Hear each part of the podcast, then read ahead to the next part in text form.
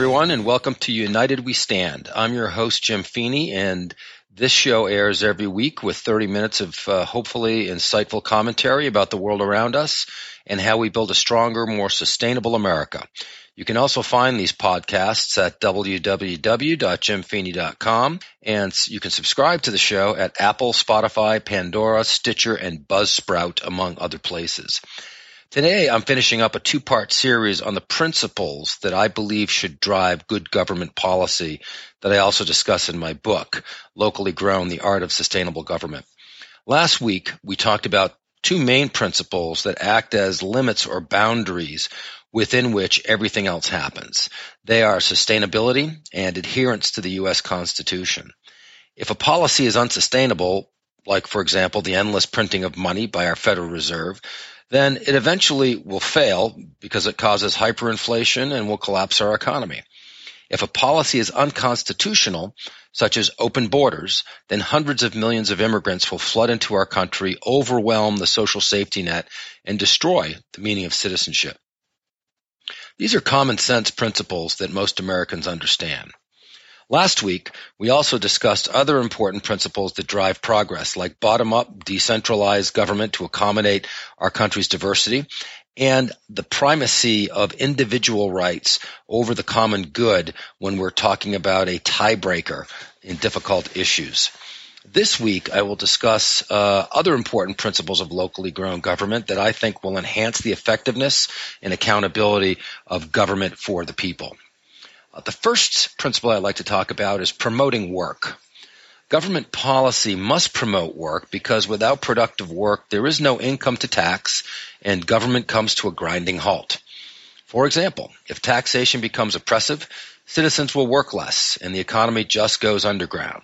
This is what ultimately destroyed the Roman Empire. But what is work? I think most folks would say something like the activities we do to earn money so we can buy things that we need to live. Uh, in the days before complex society, humans were hunter gatherers like other species on the planet. Over time, we invented agriculture as a better mousetrap to feed everyone, and we ate better and more often, and our brains grew larger and more complex, storing and analyzing experience to figure out other ways to improve our lives. I'd wager that today most Americans don't have the foggiest notion how to feed themselves outside of a supermarket or a restaurant. Relatively very few people hunt or grow food anymore. We pay others to feed us so we can be accountants, lawyers, auto mechanics, computer programmers, and the like. It's all been woven into an efficient, virtuous economic matrix yielding tremendous benefits. In 1962, a U.S. economist named Arthur Okun uh, observed a relationship that states that for every 1% increase in the unemployment rate, a country's gross domestic product will be roughly 2% lower than its potential GDP. This was later coined as Okun's law, and it shows a virtuous multiplier effect by decreasing unemployment. In other words, increasing work. Um, his research quantifies what I believe to be self-evident, that productive work is contagious in a good way, which also aligns with the evolutionary need to feed, clothe, and house ourselves. Families are the oldest and more, most important government form. Families form the base of the power pyramid. People in a family should all have a clear view of the common good, loving and doing whatever possible to ensure the health and safety of all the members. As such, most activities in a household qualify as work, whether explicitly paid or not. Stay-at-home moms and dads are quite busy raising their kids, shuttling them to school and play dates and sports practices and games, volunteering for PTAs and coaching their teams. It's actual work and it's not paid. Caring for elderly parents is not paid, but critical nonetheless. I can vouch for this as I am actively taking care of my elder parents we can see easily the value of this work in the marketplace when we try to outsource it. In other words, have other people do it for us. Elder care is a $400 billion a year industry growing over 6% annually, while child care is a $38 billion industry growing at a similar rate. This is certainly work and it's valuable, but I don't know too many old citizens who wouldn't prefer being cared for by their kids in a family home setting. Work is also a primary source of self-esteem because doing something society values builds us up, gives us confidence and status, and plugs us into the greater social network of our nation. This is as it should be. People who are disabled or unemployed for long periods of time have higher rates of depression, substance abuse, and illness compared to those who work. Older people who continue working or actively volunteer rather than retiring to a sedentary life tend to be healthier with lower rates of dementia. Think of all the excess capacity we could unlock if we could mobilize our elderly. Society gets tremendous experience while bending the cost curve for healthcare and proliferating the general knowledge that's often lost as our institutions change over time. Productive, meaningful work is the mother's milk of a well-functioning society. The next principle I'd like to talk about is uh, evidence-based policymaking. Evidence-based policymaking is critical to just about every modern discipline, from business to science to baseball to government. Policy must look at the outcomes generated by past decisions in order to improve future decisions. Seems straightforward. If the purpose of a government program is to reduce poverty, then it should do that. If it doesn't, the policy should be modified or scrapped. The modern effort to cure poverty was born when President Lyndon Johnson declared in his 1964 State of the Union address, this administration today, here and now, declares unconditional war on poverty in America. Yet, according to a 2017 study by the Heritage Foundation, the government has spent $22 trillion of U.S. taxpayer money fighting poverty since 1964. This spending, which does not include Social Security or Medicare, is three times the cost of all military wars in the U- in U.S. history since the American Revolution, and including the American Revolution. And there's been very little to show for it. The poverty rate in America was about 15% in 1965 and still 15% in 2014, only recently dropping due to improving economic conditions. This is according to the U.S. Census. That's a pretty disturbing level of ineffectiveness. If policy doesn't change in the face of clear evidence that it doesn't work, there must be some other reason why the policy is in place. Unlike the business world, government policy often defies conventional logic. One wonders why politicians ignore the evidence. It follows that the policy must be serving some other goal that's different than what they're telling us. Usually these, those goals are to increase the power of a small number of people. The next principle for locally grown government is simplification. One of the most important lessons in business I learned happened when I was running my company Enservio. I hired John McNeil as the CEO to help scale the company, and he introduced to us the concept of lean. For those of you not familiar with it, lean emerged as a popular and effective business process optimization discipline that focuses on eliminating waste in the process of delivering a product or service. It's the art of simplification, just like the haikus I write. The first serious practitioner of lean, though it really wasn't an organized uh, methodology then, was Henry Ford with his innovative auto assembly line. Shortly after World War II, Toyota founder Kiichiro Toyota observed Mr. Ford's success and started to coalesce those observations into a set of principles that he instilled at Toyota. This went on to become one of the world's largest and most profitable auto companies. In 1996, authors James Womack and Daniel Jones further distilled the methodology in their book Lean Thinking. Fundamentally, lean is the process of removing production constraints and waste. Removing waste in an organized, disciplined, and repeatable way makes things clearer and easier to see. I often imagine how powerful lean would be if it was applied to government. Let's just start with the rampant functional overlap between various federal government agencies. Take the Department of Agriculture, for instance, whose mission is to regulate and support farms. Over 70% of its budget goes to food programs for the poor, like food stamps. It also spends over $6 billion on forestry, which you would think would be better situated in the Department of the Interior. It also spends $1.4 billion on rural rental subsidies, another welfare program. Shouldn't that be situated in the Department of Housing and Urban Development? Our federal government spends 71% of its budget on entitlement and welfare programs across an alphabet soup of different agencies with different rules. Just eliminating the duplication of programs from where they logically belong would save a ton of overhead and billions and billions of dollars.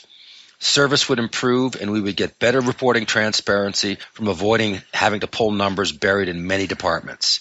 Unfortunately, again, this lack of transparency is a feature, not a bug, designed to obfuscate the true costs and accountability for our government.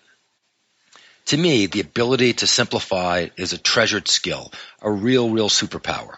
Those who can make products that are easy to use, present ideas that are easy to understand, and simplify processes are valuable people in our society. They make a difference everywhere they go, and they usually make a lot of money along the way. Okay, folks, time to take a quick break, and we will be back shortly.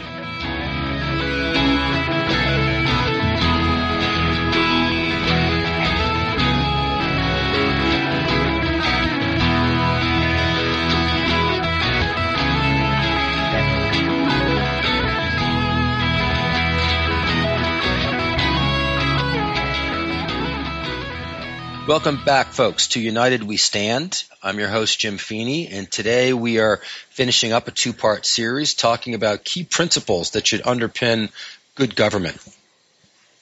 I remember back in the 1980s when Ronald Reagan was president and Tip O'Neill was the Speaker of the House of Representatives. Uh, they were two powerful leaders on opposite sides of the aisle, but they still found time to have a beer together to discuss business. That built trust and set the stage for them to negotiate their differences and produce the best working government in my lifetime. This detente between Reagan and a Democrat-controlled Congress enabled a rip-roaring economy and also defeated the communist Soviet Union.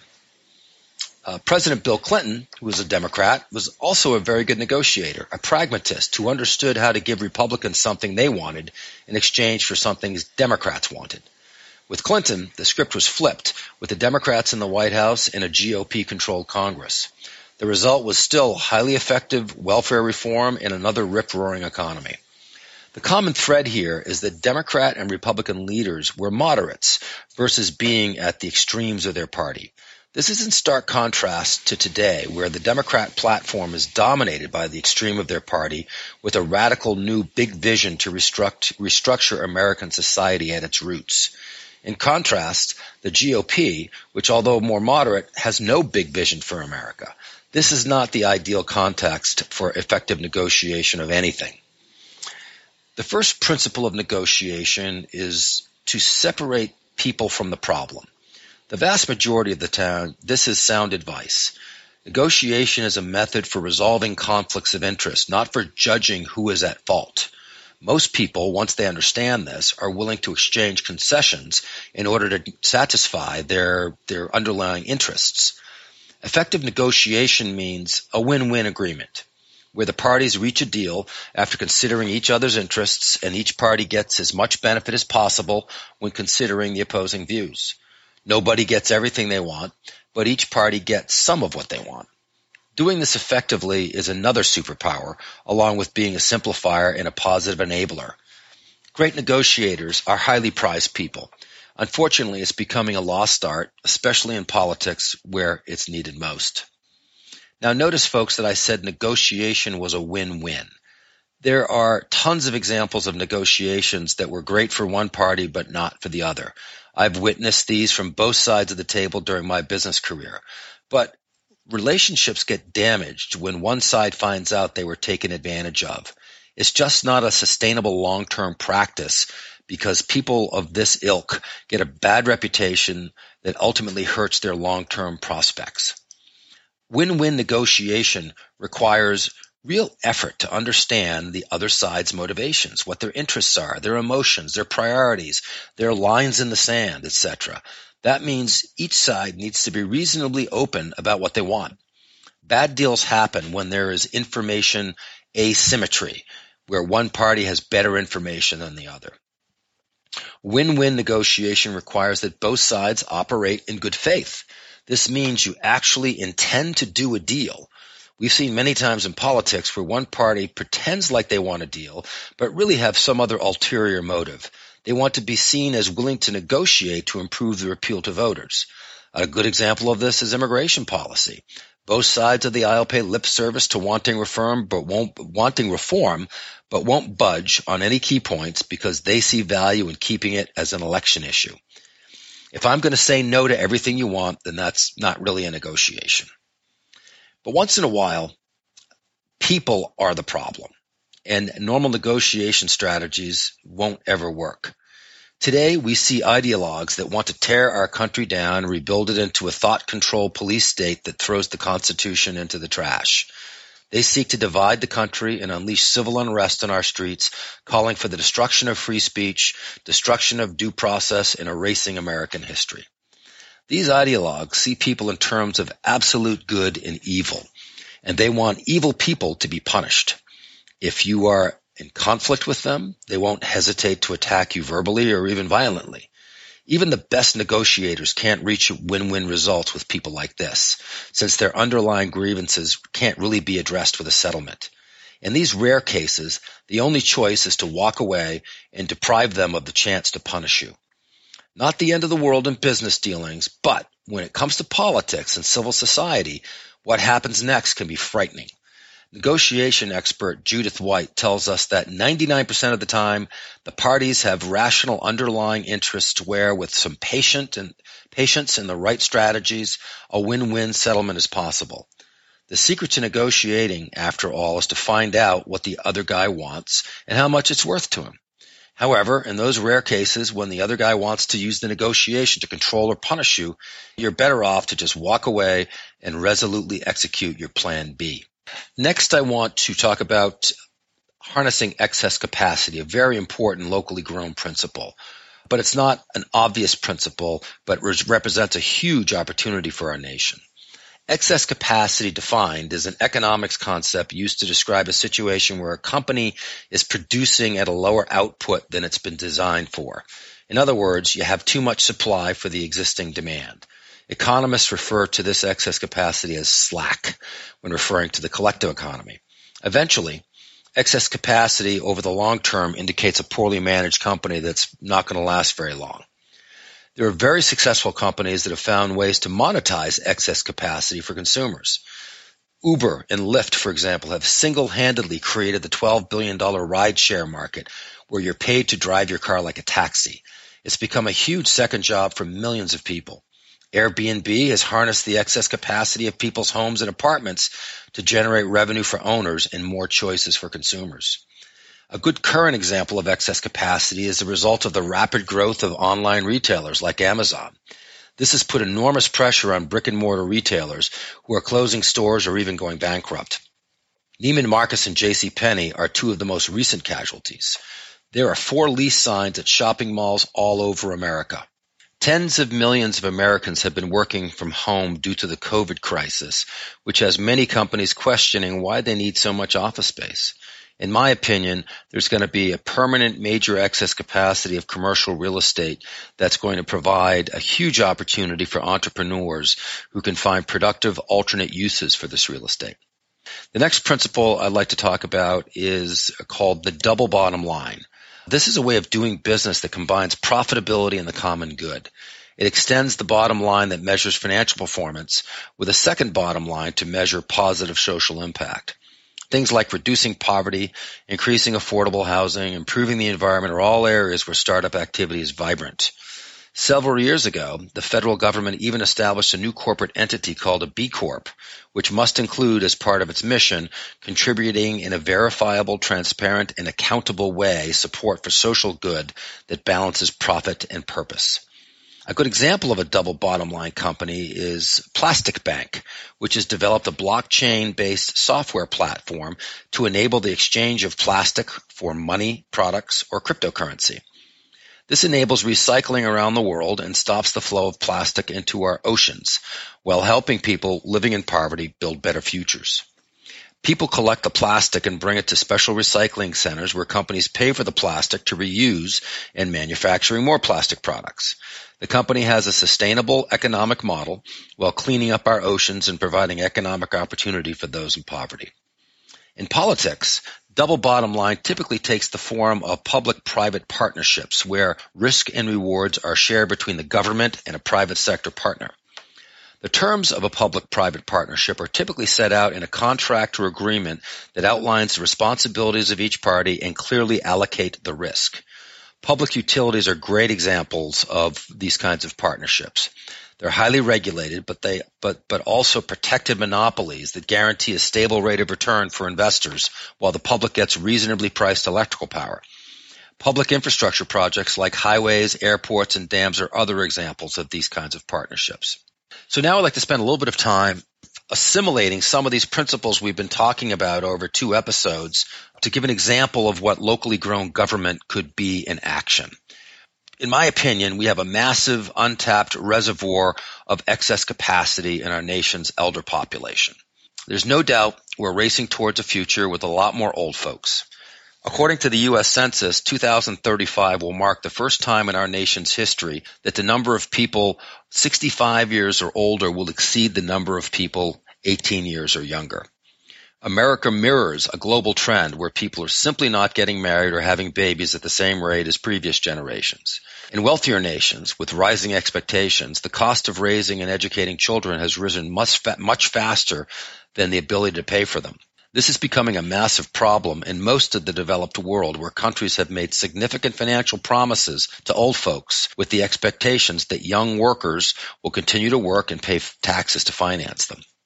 And these elder programs are growing much faster than our economy and the rate of inflation.